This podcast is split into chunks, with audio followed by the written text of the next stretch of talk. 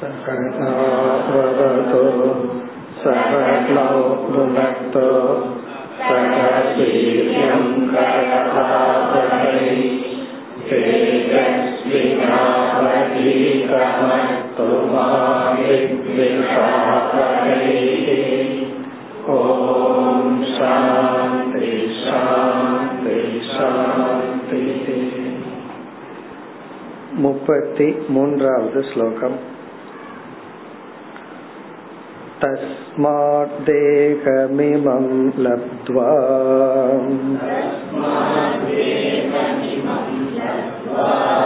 ज्ञानविज्ञानसम्भवम्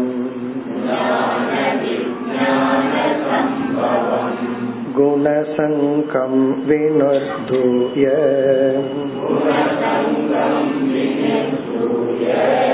मां भजन्तु विचक्षणाः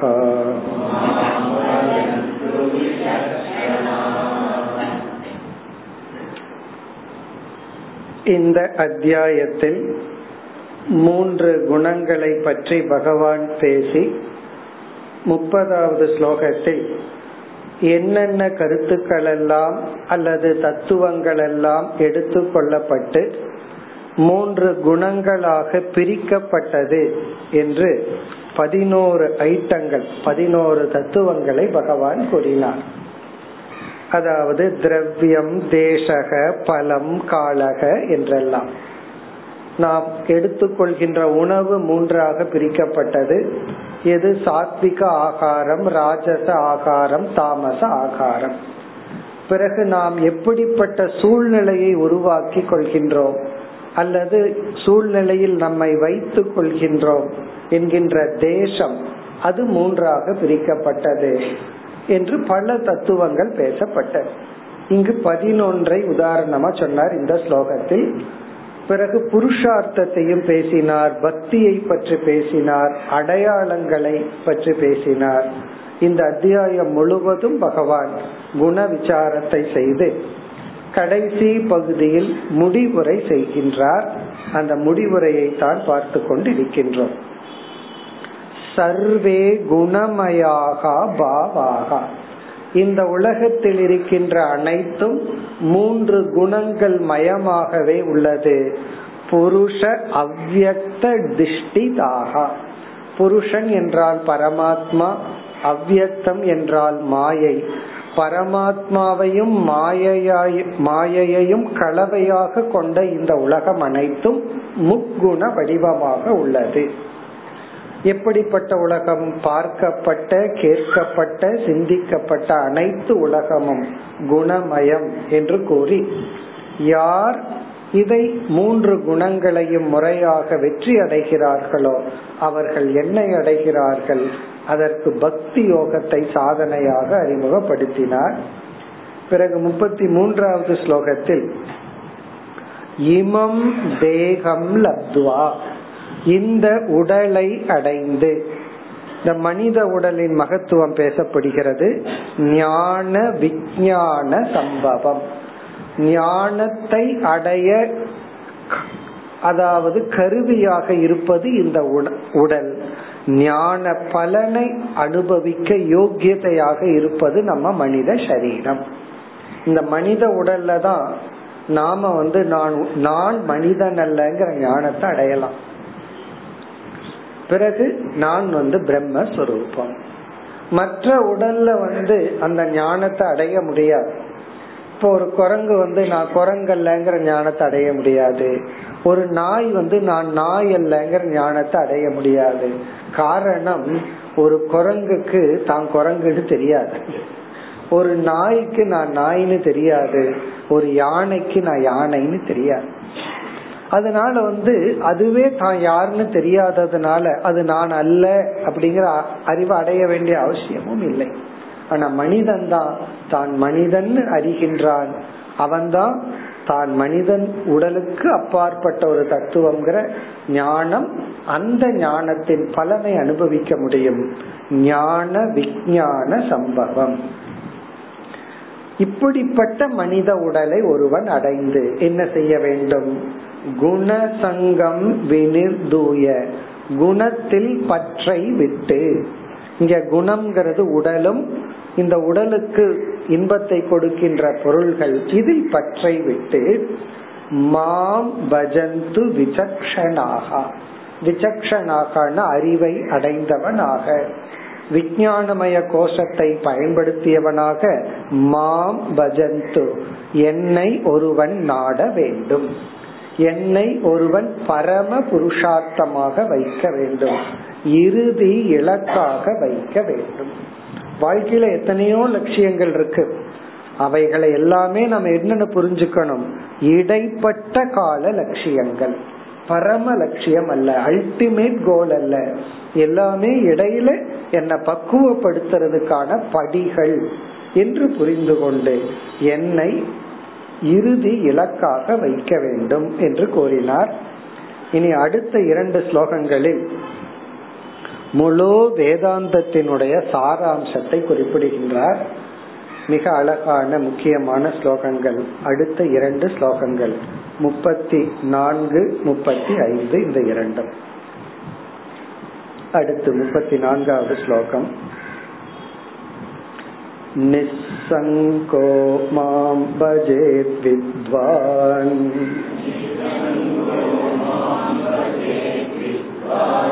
अप्रमत्तो जितेन्द्रियः।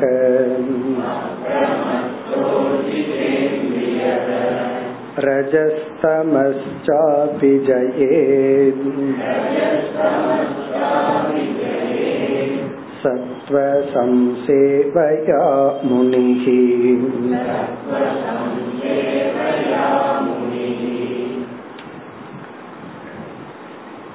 இந்த ஸ்லோகத்திலும் அடுத்த ஸ்லோகத்திலும் முழு வேதாந்தத்தினுடைய சாராம்சத்தை பகவான் குறிப்பிடுகின்றார்.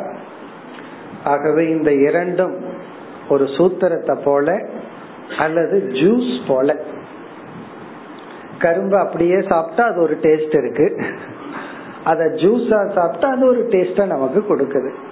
அப்படி ஒவ்வொரு ஸ்லோகமா நம்ம அனுபவிச்சோம்னா அது கரும்பை அப்படியே கடிச்சு கடிச்சு சாப்பிடுற மாதிரி. கொஞ்சம் கொஞ்சமா ரசிப்போம். சில பேர்த்துக்கு முடிகிறது இல்ல ஃபர்ஸ்ட் பல் இருக்கிறது இல்ல அப்ப என்னன்னா எனக்கு ஜூஸா கொடுத்துருங்கன்னு சொல்லுவார்கள். அப்படி பகவான் வந்து இந்த இரண்டு ஸ்லோகத்துல முழு ஒரு வேதாந்தத்தினுடைய விஷனையே கொடுக்கிறார்.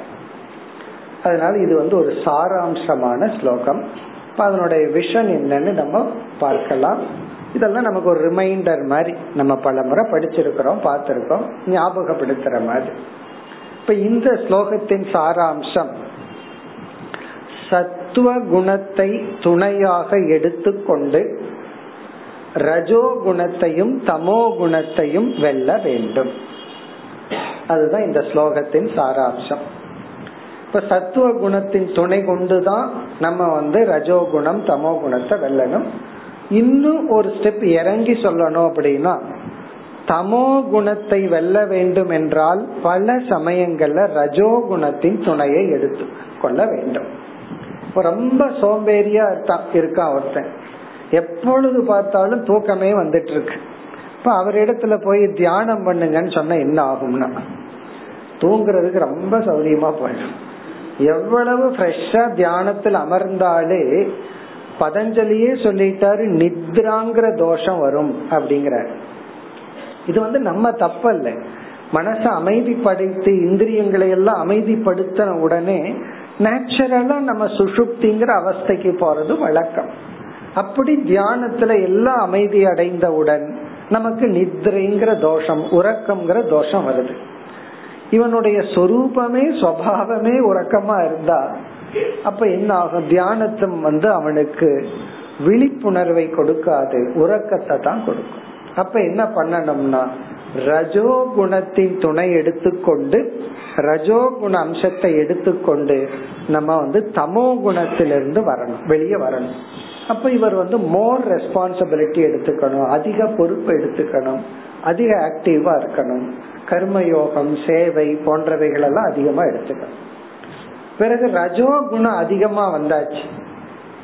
அப்ப என்ன பண்ணணும்னா சத்துவ குணத்தின் துணையை எடுத்துக்கொண்டு ரஜோ குணத்திலிருந்து நம்ம மேல வரணும். இப்ப இந்த குண மாற்றம்ங்கிறது வந்து தவத்தினால் கர்மத்தினால் நடைபெறுவது. ஒரு செயலால தான் இதெல்லாம் சாத்தியம். ரஜோ குணம் தமோ குணத்திலிருந்து வெளியே வரணும் அப்படின்னா அறிவுனாலேயோ விசாரத்தினாலேயோ எல்லாம் நடக்காது. அது ஒரு செயலினால் கர்மத்தினால் தவத்தினால் தான் நடக்கும்.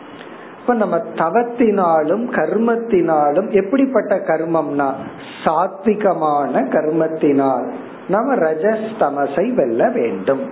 அதுதான் இந்த ஸ்லோகத்தின் சாராம்சம். பிறகு அடுத்த ஸ்லோகத்துல வந்து சொல்ல போற சத்துவத்துக்கு வந்தாச்சு. பிறகு என்ன செய்ய வேண்டும்? அது அடுத்த ஸ்லோகத்துல பார்ப்போம். இப்ப அதற்கு முன்னாடி வந்து இப்ப இந்த ஸ்லோகத்தின் சாராம்சம் வந்து முதல்ல நம்ம அடையாளங்களை பார்த்து லிங்கத்தின் துவாரம். அதாவது லிங்கம்னா அடையாளங்கள்.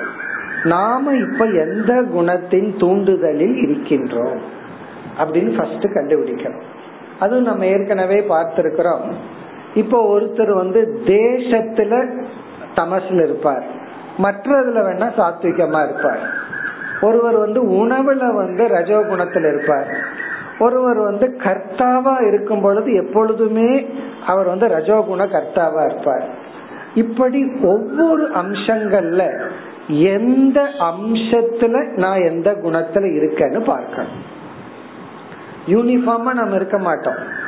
சில சமயங்கள்ல சில நேரத்துல சில விஷயத்துல சாத்விகமா இருப்போம். சில விஷயத்துல ராஜசமா இருப்போம் சில விஷயத்துல தாமசமா இருப்போம்.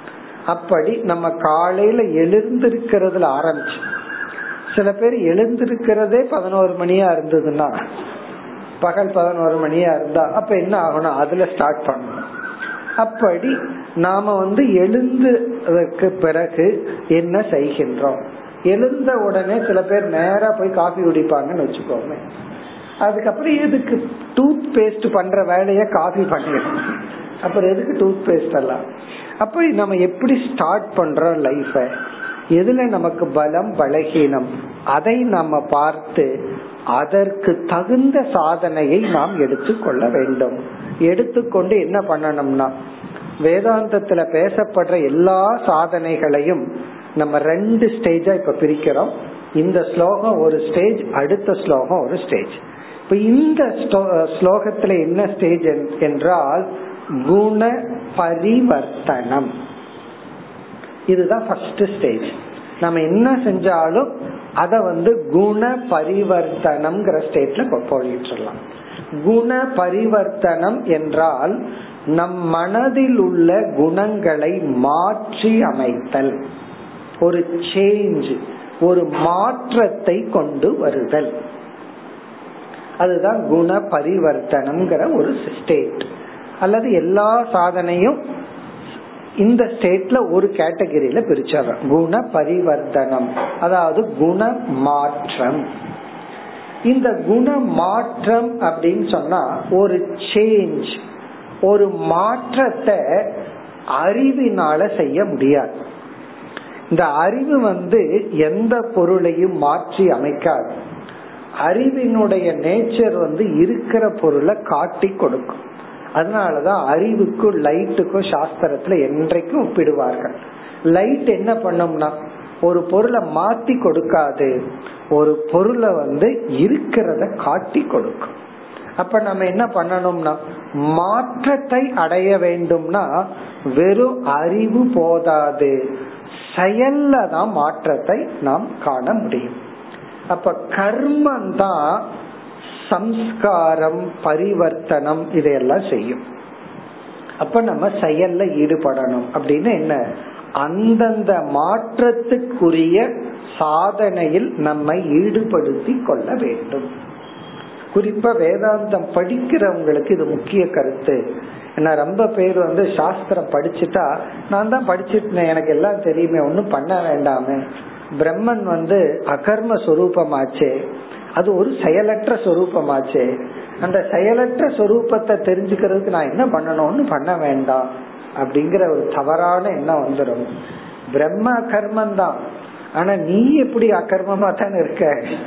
ஒரு மாற்றமும் இல்லாம அப்படியே தான் இருந்துட்டு இருக்க அப்ப உனக்குள் மாற்றம் வர வேண்டும். குணத்தில் மனதை மாற்றி அமைக்க வேண்டும். மனசுல ஒரு ரிஃபைன்மெண்ட் தேவை. அந்த ரிஃபைன்மெண்ட் வந்து செயலினால் தான் முடியும். அதுதான் இந்த ஸ்லோகத்தின் சாராம்சம்.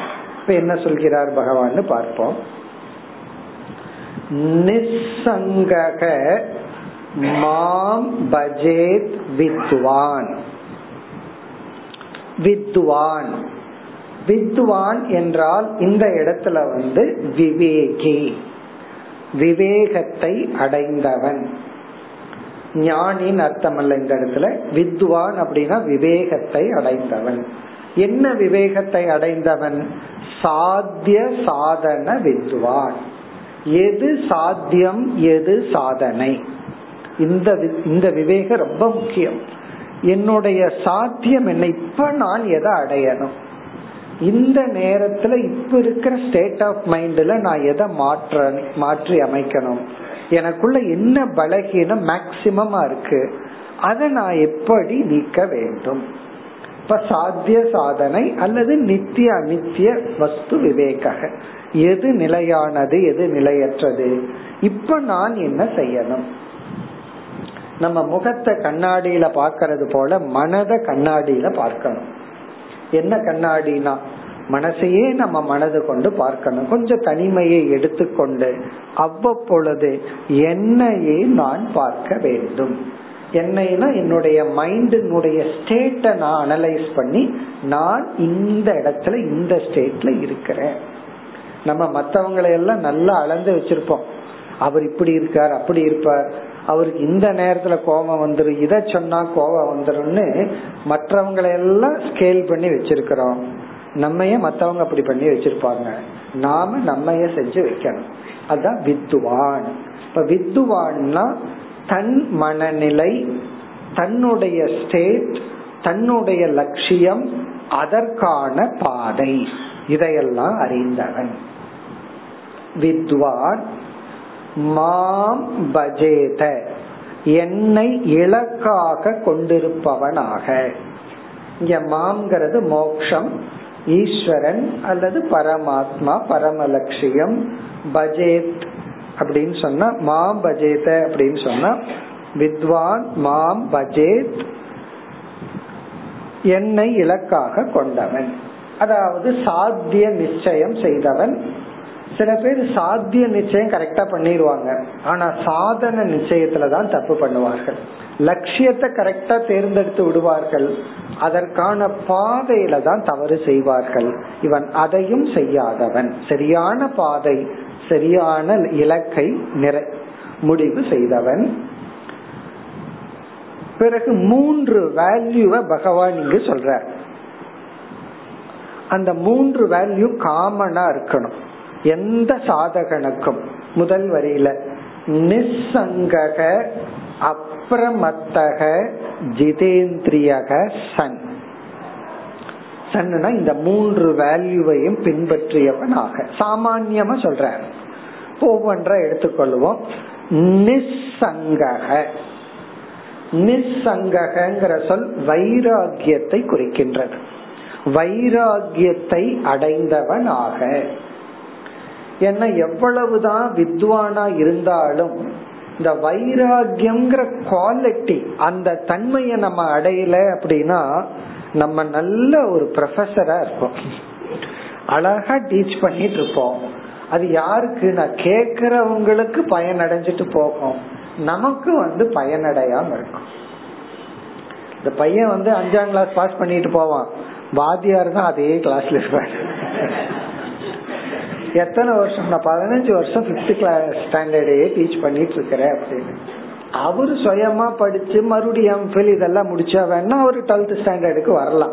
ஆனா பல டீச்சர் பாருங்க அஞ்சாம் கிளாஸ்ல டீச் பண்ண ஆரம்பிச்சு அஞ்சாம் கிளாஸ்லயே டீச் பண்ணி ரிட்டையர்ட் ஆனேன்னு சொல்லுவாங்க ஆனா அஞ்சாம் கிளாஸ் படிச்ச என்ன பண்ணிருப்பான் அவன் எங்கேயோ போயிருப்பான். அப்படி இந்த நிசங்கக வைராகியம்ங்கிற ஒரு குவாலிட்டி நம்ம இடத்துல இல்லைன்னா படிச்ச படிப்பெல்லாம் அது வெறும் விஞ்ஞானமய கோஷத்துலதான் இருக்கும். மனோமய கோஷத்துக்கு வராது.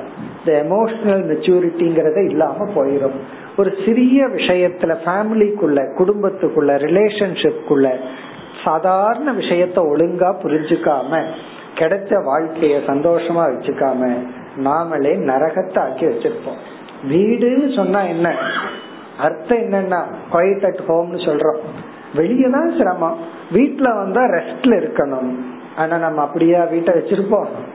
சில பேர் வீட்டுக்கு பயந்துட்டு வெளியே போயிடுவாங்க. சாயந்தரம் தூங்குறதுக்கு மட்டும் வர வேண்டாம் வந்தா ப்ராப்ளம் அப்படின்னு என்ன அர்த்தம்?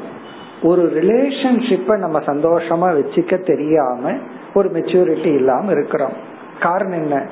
பக்குவம் இல்லை. போதிய மன பக்குவத்தை அடையவில்லை. அப்ப நிசங்கக அப்படின்னு சொன்னா எமோஷனல் மெச்சூரிட்டி வைராகியத்தை அடைந்தவன். எல்லா ரிலேஷன்ஷிப்பையும் ஒழுங்கா மெயின்டைன் பண்ணி பேலன்ஸ்டா இருந்தா நம்ம வந்து எப்படி இருப்போம்? நம்ம இருக்கிற சூழ்நிலையை நம்ம அழகா வச்சிருப்போம். அப்ப வித்வான் அறிவை அடைந்தவன் விவேகி நிசங்கக வைராகியத்தை அடைந்து எந்த ஒரு ரிலேஷன்ஷிப்புக்கும் எந்த ஒரு பொருளுக்கும் அடிக்ஷன் ஆகாம பேலன்ஸ்டான வாழ்க்கையை வாழ்பவன். பிறகு அடுத்த வேல்யூ என்ன? அப்ரமத்தக இது ஒரு முக்கியமான வேல்யூ அப்ரமத்தக அப்ரமத்தக என்றால் மிக மிக எச்சரிக்கையாக இருப்பவன். ரொம்ப கேர்ஃபுல்லா இருப்பவன் அர்த்தம். எச்சரிக்கையாக இருப்பவன். மிக எச்சரிக்கையுடன் இருப்பவன் கவனமாக இருப்பவன். பிரமத்தக அப்படின்னு சொன்னா கவனக்குறைவு அப்பிரமத்தகன்னா ரொம்ப கேர்ஃபுல்லா இருப்பவன் அர்த்தம். இப்ப சில இடங்கள்ல நம்ம ரொம்ப கேர்ஃபுல்லா மூவ் பண்றோம்ல.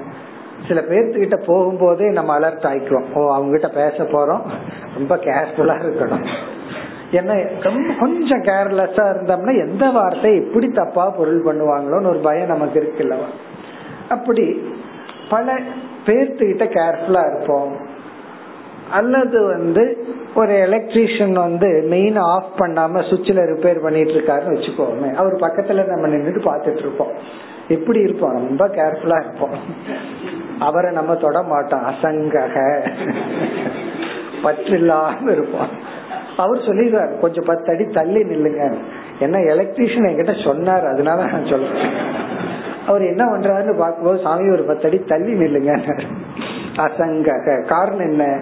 நான் மெயின் ஆஃப் பண்ணாம வேலை செஞ்சிட்டு இருக்கேன் அப்படி எப்படி கேர்ஃபுல்லா இருக்கிறோமோ அப்படி இந்த உலகத்தில் இருக்கின்ற இந்திரியத்திற்கு இன்பத்தை கொடுக்கின்ற பொருள்களிடத்தில் கவனமாக இருக்க வேண்டும். ஏன்னா நம்ம எரியாமல் அந்த புலன் இன்பங்களுக்கு நாம் அடிமையாகி விடலாம். இது வந்து மனிதர்கள் இடத்துல மட்டுமல்ல உண்மையிலேயே அப்புறமத்தகன எப்பன்னா நாம வந்து உணவு உட்கொள்ள ஆரம்பிக்கும் பொழுது எல்லா விஷயங்களையும் எங்கெங்கெல்லாம் புலன்கள் எல்லாம் நம்மை அடிமையாக்குமோ அங்கெல்லாம் நம்ம அலர்ட்டா இருக்கணும் கவனமாக இருக்க வேண்டும். இல்லைன்னா என்ன பண்ணிடுவோம்னா தர்மத்தை காம்ப்ரமைஸ் பண்ணி காமம்ங்கிற புருஷார்த்தத்தை எடுத்துக்குவோம். தர்மம்ங்கிற புருஷார்த்தத்தை விட்டுட்டு இன்பம்ங்கிற புருஷார்த்தத்தை எடுத்துக்குவோம். அது அந்த நேரத்துல இன்பமா இருக்கலாம். ஆனா லாங் ரன் பிறகு நமக்கு அது நன்மையை தராது. இப்ப அப்புறமத்தக இப்ப கவனமாக இருக்க வேண்டும். பிறகு வேதாந்த சாஸ்திரம் படித்தவர்கள் இன்னும் கவனமா இருக்கணும். வெறும் அறிவு மட்டும் நமக்கு சக்தியை கொடுத்துறாது. நம்ம பயிற்சி செய்து மன மாற்றத்தை கொண்டு வர வேண்டும். பிறகு அடுத்தது இதே இதனுடைய எக்ஸ்டென்ஷன் தான் ஜிதேந்திரியக. ஜிதேந்திரியக என்றால் புலன்களை வென்றவனாக அல்லது தமக இந்திரிய கட்டுப்பாட்டை உடையவனாக. ஜிதேந்திரியக. தமத்தை பின்பற்றியவனாக புலன்களை வென்றவனாக. ஏன்னா இந்த மனசுக்கும் புலன்களுக்கும் இன்பந்தான் புருஷார்த்தமா தெரியும் லட்சியமா தெரியும். புத்திக்கு தான் ஸ்ரேயஸ் லட்சியமா தெரியும். நமக்கு எது நன்மையை கொடுக்குமோ அது புத்தி லட்சியமா வைக்கும். மனசும் புலன்களும் மெய் வாய் கண் மூக்கு செவிங்கிறது வந்து எது அந்த நேரத்துல இந்த ஷூட்டிங் பெயின்ங்கிறது போல ஷூட்டிங் பிளஷர் அந்த நேரத்துல இன்பத்தை கொடுக்கறது தான் அது லட்சியமா தேர்ந்தெடுக்கும்.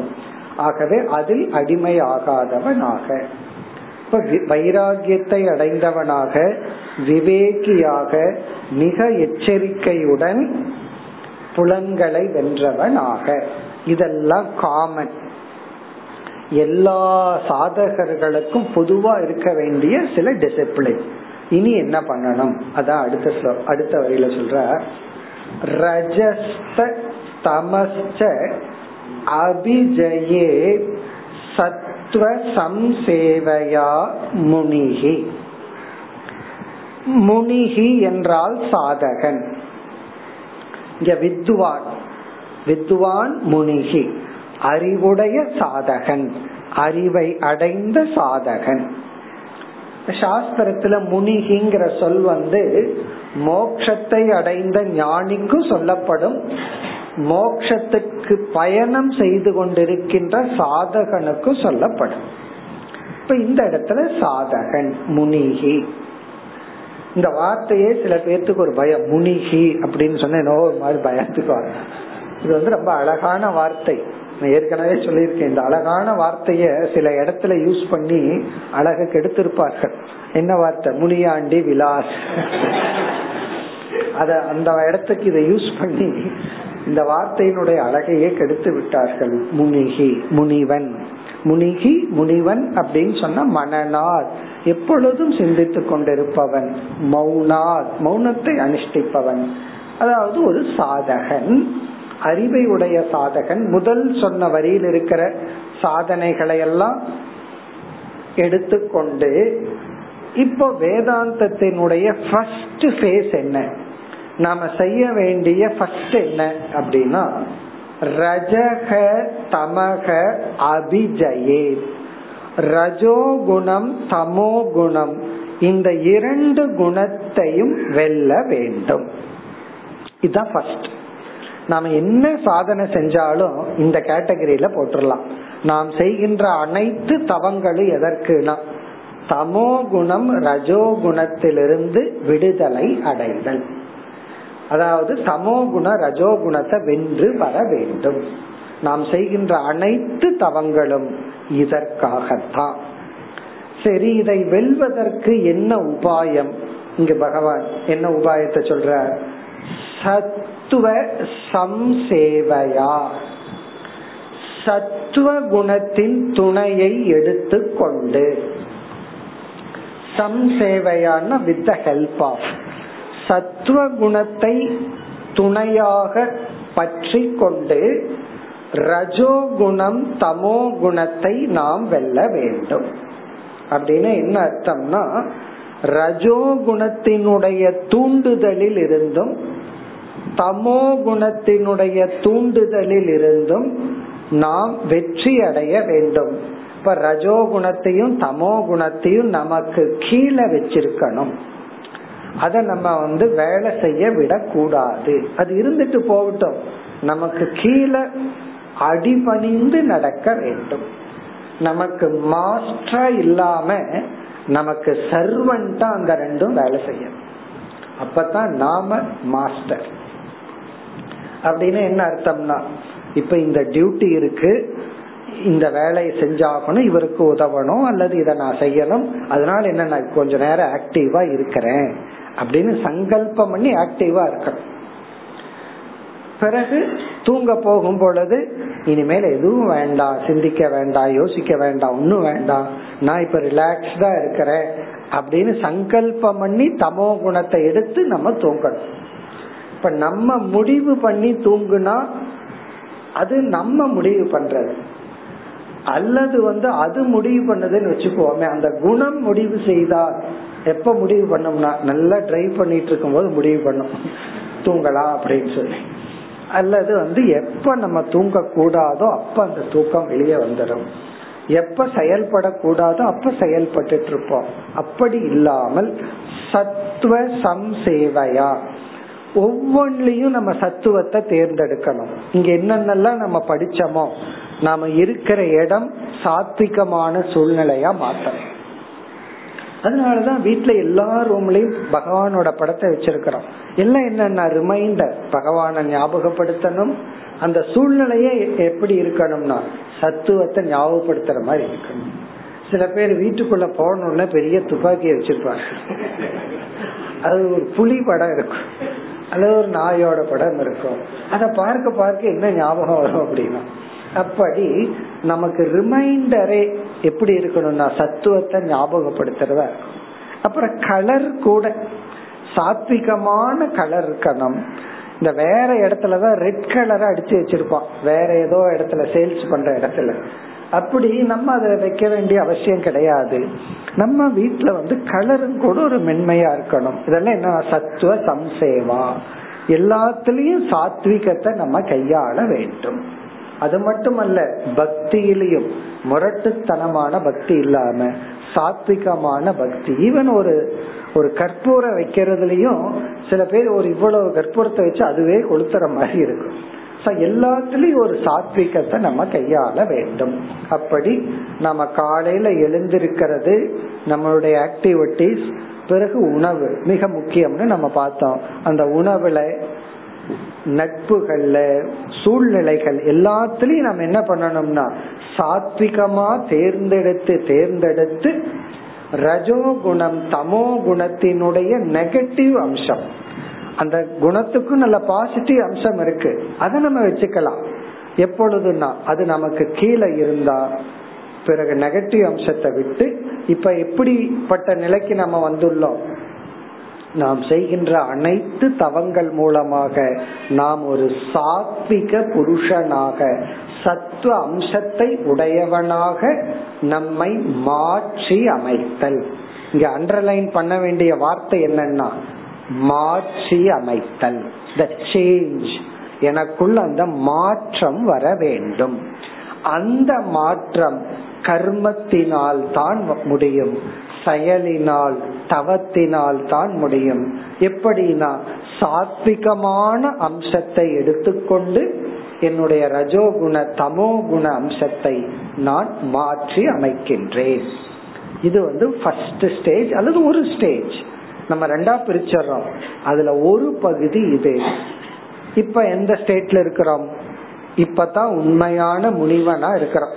அதாவது ஒரு சத் சாத்விக புருஷனாக நம்ம இருக்கிறோம். நம்மளுடைய சிந்தனை செயல் உணவு நடவடிக்கை எல்லாமே இப்ப எப்படி இருக்குன்னா சாத்விகமா இருக்கு. இனி என்ன செய்ய வேண்டும்? சத்துவத்திலேயே இருந்து விடலாமா? ஏன்னா சத்துவமே ஒரு சந்தோஷத்தை கொடுக்குமே. அந்த சாத்விகமான சந்தோஷத்திலேயே நிரந்தரமா இருக்கலாமா?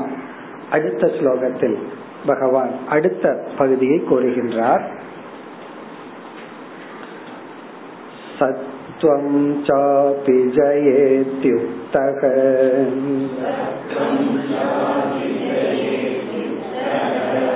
नैरपेक्ष्येन शान्तधीः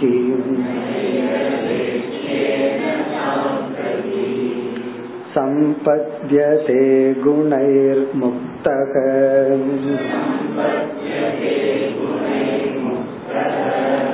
जीवो जीवं विहाय माम्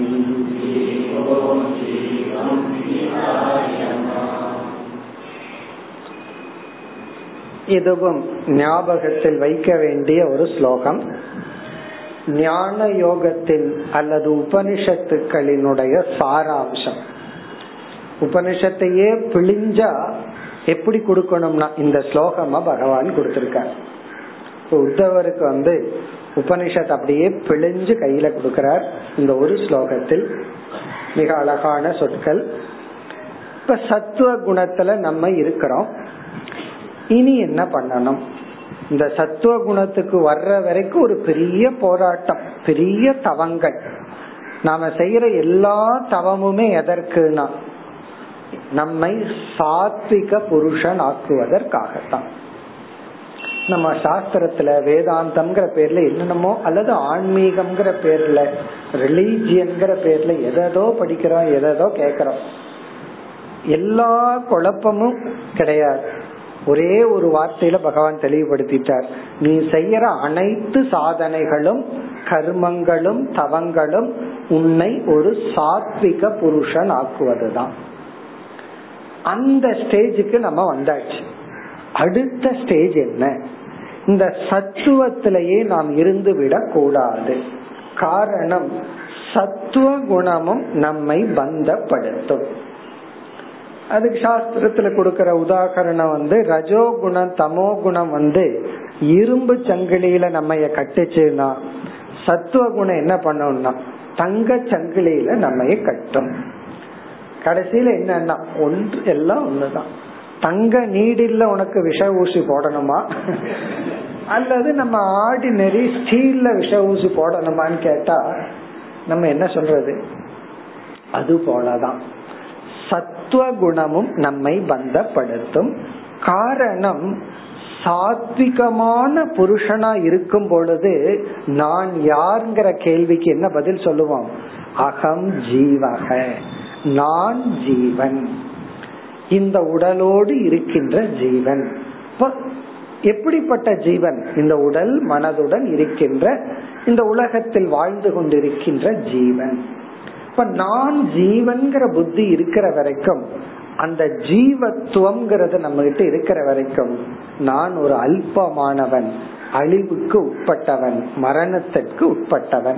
ஏன்னா இந்த உடல் அழிவதற்கு உட்பட்ட இப்ப இந்த உடலும் அழியும் மனசும் அழியும் எல்லாம் அழிவுக்கு உட்பட்டது.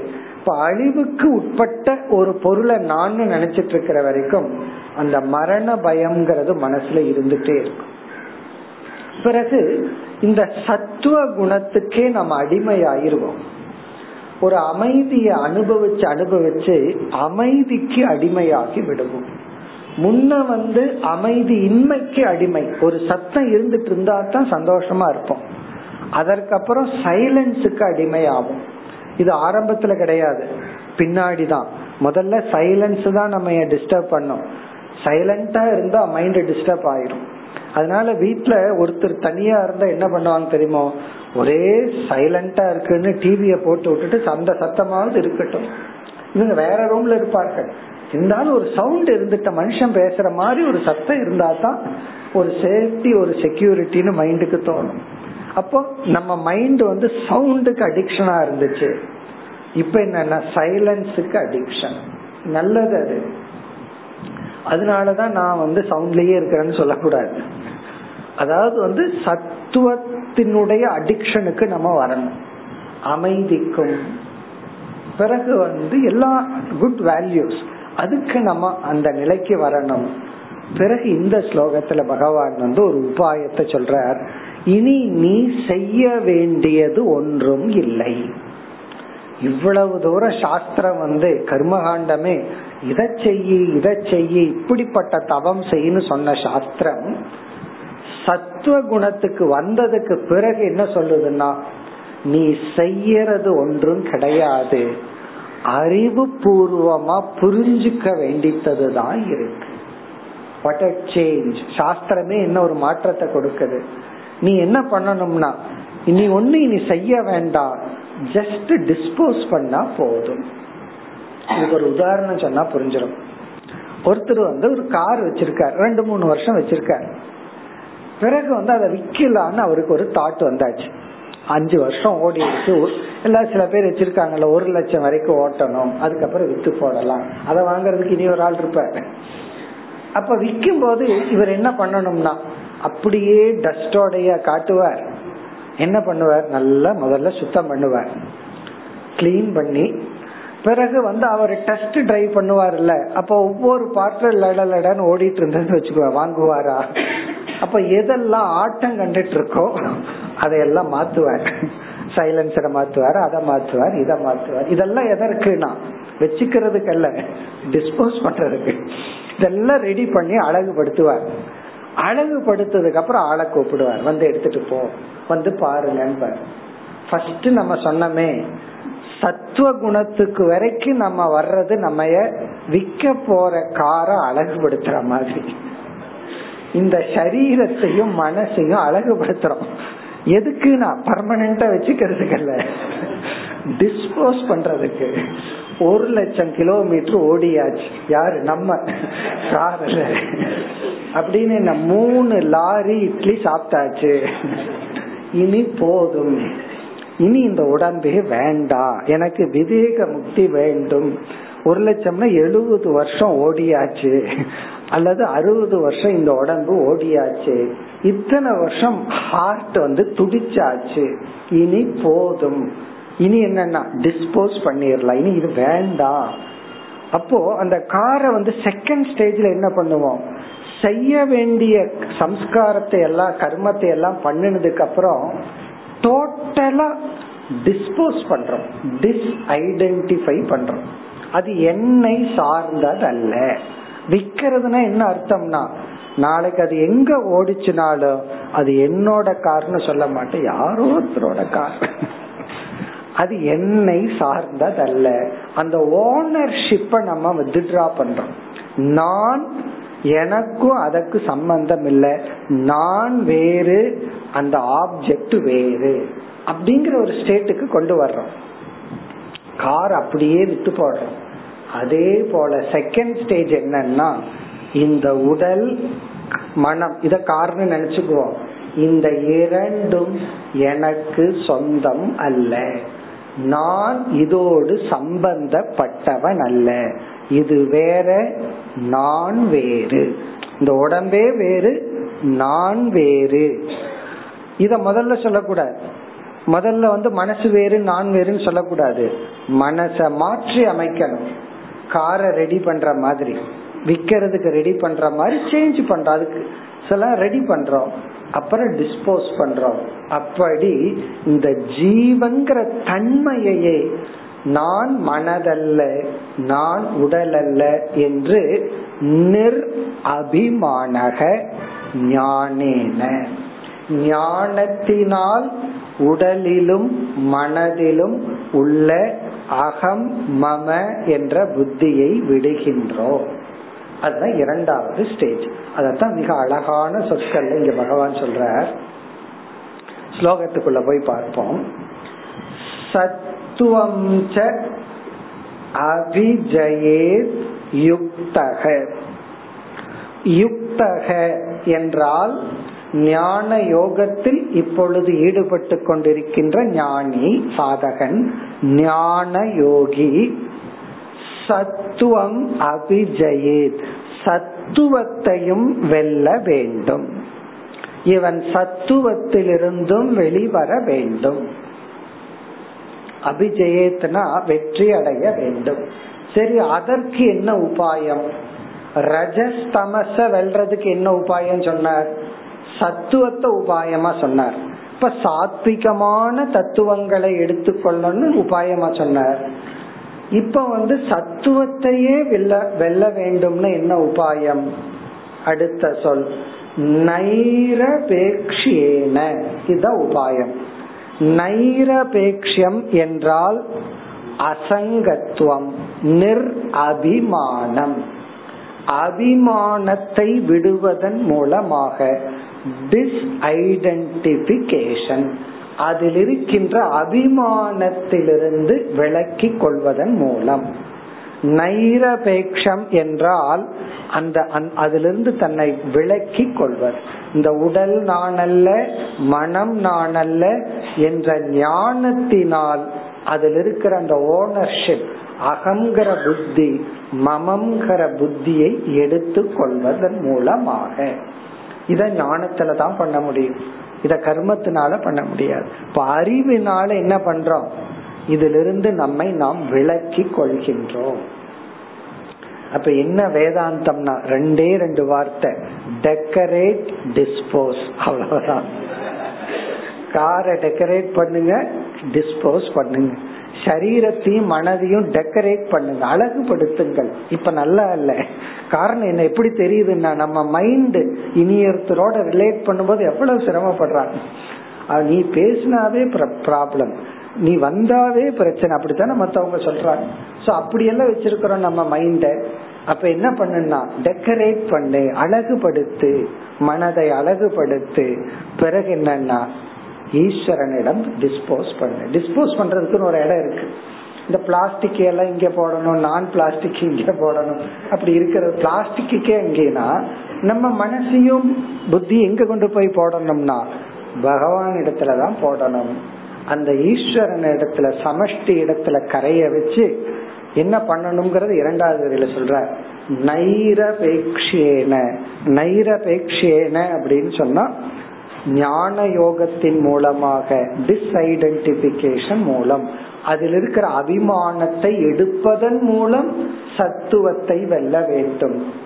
பிறகு சென்ற ஸ்லோகத்துல சில வேல்யூ சொன்னாரல்ல அதே போல ஞான யோகிக்கு சொல்ற வேல்யூ என்ன? சாந்த தீஹி மனக்கட்டுப்பாடு இந்திரிய கட்டுப்பாடு போன்ற கட்டுப்பாட்டை அடைந்த அமைதி அடைந்த புத்தி மனதை உடையவன் ஆக.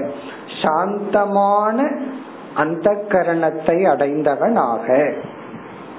ஏன்னா அந்த அந்த கரணத்துல மீண்டும் கோபம் பொறாமை வெறுப்பு நல்லா இருந்தா இதை செய்ய முடியாது. அப்ப இதையெல்லாம் நீ அங்கேயே பாத்துக்கோ ஃபர்ஸ்ட் ஸ்டேஜ்லயே கோபம் பொறாமை வெறுப்பு இதையெல்லாம் பேலன்ஸ் பண்ணிக்கோ. இங்க வரும்போது இங்க ஞான யோகத்துக்குள்ள வந்துட்டு இன்னும் எனக்கு கோபம் வருது பொறாமையா இருக்குன்னு சொல்லக்கூடாது. இங்க சாந்த தீஹி. இங்க அமைதியான மனதை அடைந்தவனாக நீ அதிலிருந்து எடுத்துக்கொள். பிறகு சொல்றார் அடுத்த வரியில சம்பத்தியதே குணைர் முக்தக. சம்பத்தியதை பிறகு பார்ப்போம். குணைஹி முக்தக.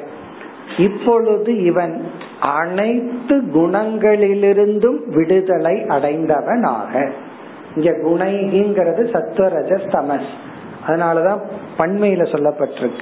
மூன்று குணங்கள் ஆளும் இரண்டு குணங்கள்னா குணாபியாம்னு சொல்லப்பட்டிருக்கும். குணைகினா மூன்று குணங்களிலிருந்து முக்தக. இப்பொழுது விடுதலை அடைந்தவனாக.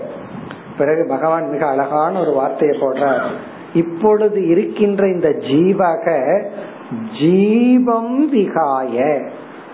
ஜீவன் ஜீவனை துறந்து ஜீவாத்மா ஜீவாத்மாவை விட்டு அப்படின்னா அந்த ஜீவனா இருக்கிற இவன் ஜீவத்துவம் ஜீவன்கிற தன்மையை தியாகம் செய்து ஞானத்தினால் விட்டவனாக. இந்த சொல்லுதான் அழகான சொல். ஜீவன் ஜீவனை விட்டு பிறகு நான் நான் என்ன பண்ணணும்னா நான் என்னை விட வேண்டும். நான் என்னை தியாகம் செய்ய வேண்டும். இந்த என்னைங்கிறது இண்டிவிஜுவாலிட்டி தனித்தன்மை. இப்ப ஜீவக ஜீவம் விகாய. ஒரு ஜீவன் ஜீவன்கிற அந்த லிமிட்டட் அல்பத்துவம் அல்பன்கிற ஒரு தாட் அதை விட்டவனாக பிறகு கடைசி சொல்லும் முதல் சொல்லும். மாம் சம்பத்தியதே மோக்ஷரூபமான எண்ணெய் அடைகின்றான். மாம்ன என்னை. ஈஸ்வரனான மோக்ஷரூபமான எண்ணெய் அடைகின்றான். எப்பொழுதுனா நீ ஜீவனா இருக்கிற வரைக்கும் ஈஸ்வரன் அடையல ஜீவன் ஜீவனை விட்டு.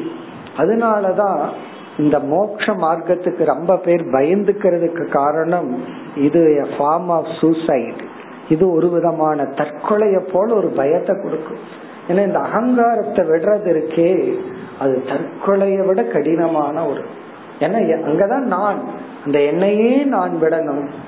அது அவ்வளவு சுலபம் அல்ல ஆனா பகவான் சொல்றார் விட்டு ஜீவக ஜீவம் விகாய குணைகி முக்தகசன் மாம் சம்பத்தியதே. மூன்று குணங்களிலிருந்தும் விடுதலை அடைந்தவனாக ஜீவன் ஜீவத்துவத்தை விட்டு. இப்ப நான்கிற சொல்லுக்கு ஜீவத்துவம் எப்ப வருதுன்னா இந்த மூன்று உடலை நான் அபிமானிக்கும் பொழுது மூன்று உடல் இருக்கிற அபிமானத்தை விட்டு. அதுக்கு தான் அவஸ்தாத்திரய விவேகம் பஞ்சகோஷ விவேகம் பிறகு தேக தேகி விவேகம் சரீர சரீரி விவேகம் ஆத்ம அனாத்ம விவேகம் இந்த விவேகத்தின் மூலமாக தன்னை விட்டு அந்த ஓனர்ஷிப் போயாச்சு. அதுக்கப்புறம் பார்த்தாலும் இவன் வேடிக்கை பார்ப்பான். நம்ம காரை உள்ளூருக்குள்ளேயே வித்துட்டோம்னு வச்சுக்கோங்க நம்ம வேடிக்கை பார்ப்போம்.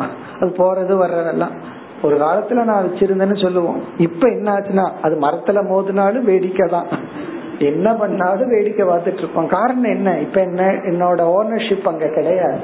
அதே போல ஞானத்துக்கு அப்புறம் இந்த உடலுக்கு என்ன நோய் வந்தாலும் உடலையும் மனதையும் யார் நிந்தித்தாலும் நம்ம என்ன பண்ணுவோம்? யாரோ கார வேடிக்கை பார்க்கிற மாதிரி நம்ம பார்ப்போம். நம் உடலை. ஒரு காலத்துல என்னுடையதுன்னு சொல்லி கொண்டிருந்த உடலை நான் வேடிக்கை பார்ப்பேன். அப்படி இருக்கிறது தான் மோக்ஷம். இந்த மோக்ஷத்துடன் அடுத்த ஸ்லோகத்துல கூறி இந்த அத்தியாயத்தை பகவான் நிறைவு செய்கின்றார் முப்பத்தி ஆறு जीवो जीवविनिर्मुक्तः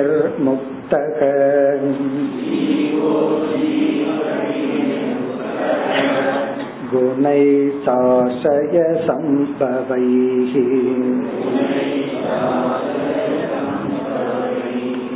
मयैव ब्रह्मणा पूर्णः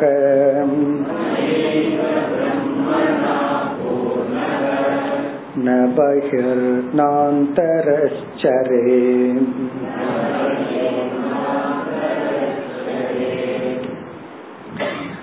இதுவும் ஒரு அழகான ஸ்லோகம் இந்த ஸ்லோகத்துல பகவான் மோக்ஷத்தை விளக்கி ஜீவன் முக்தனை பற்றி கூறுகின்றார் ஜீவக ஜீவ வினிர் முக்தக. மீண்டும் அதே வார்த்தையை பகவான் வச்சுக்கிறார்.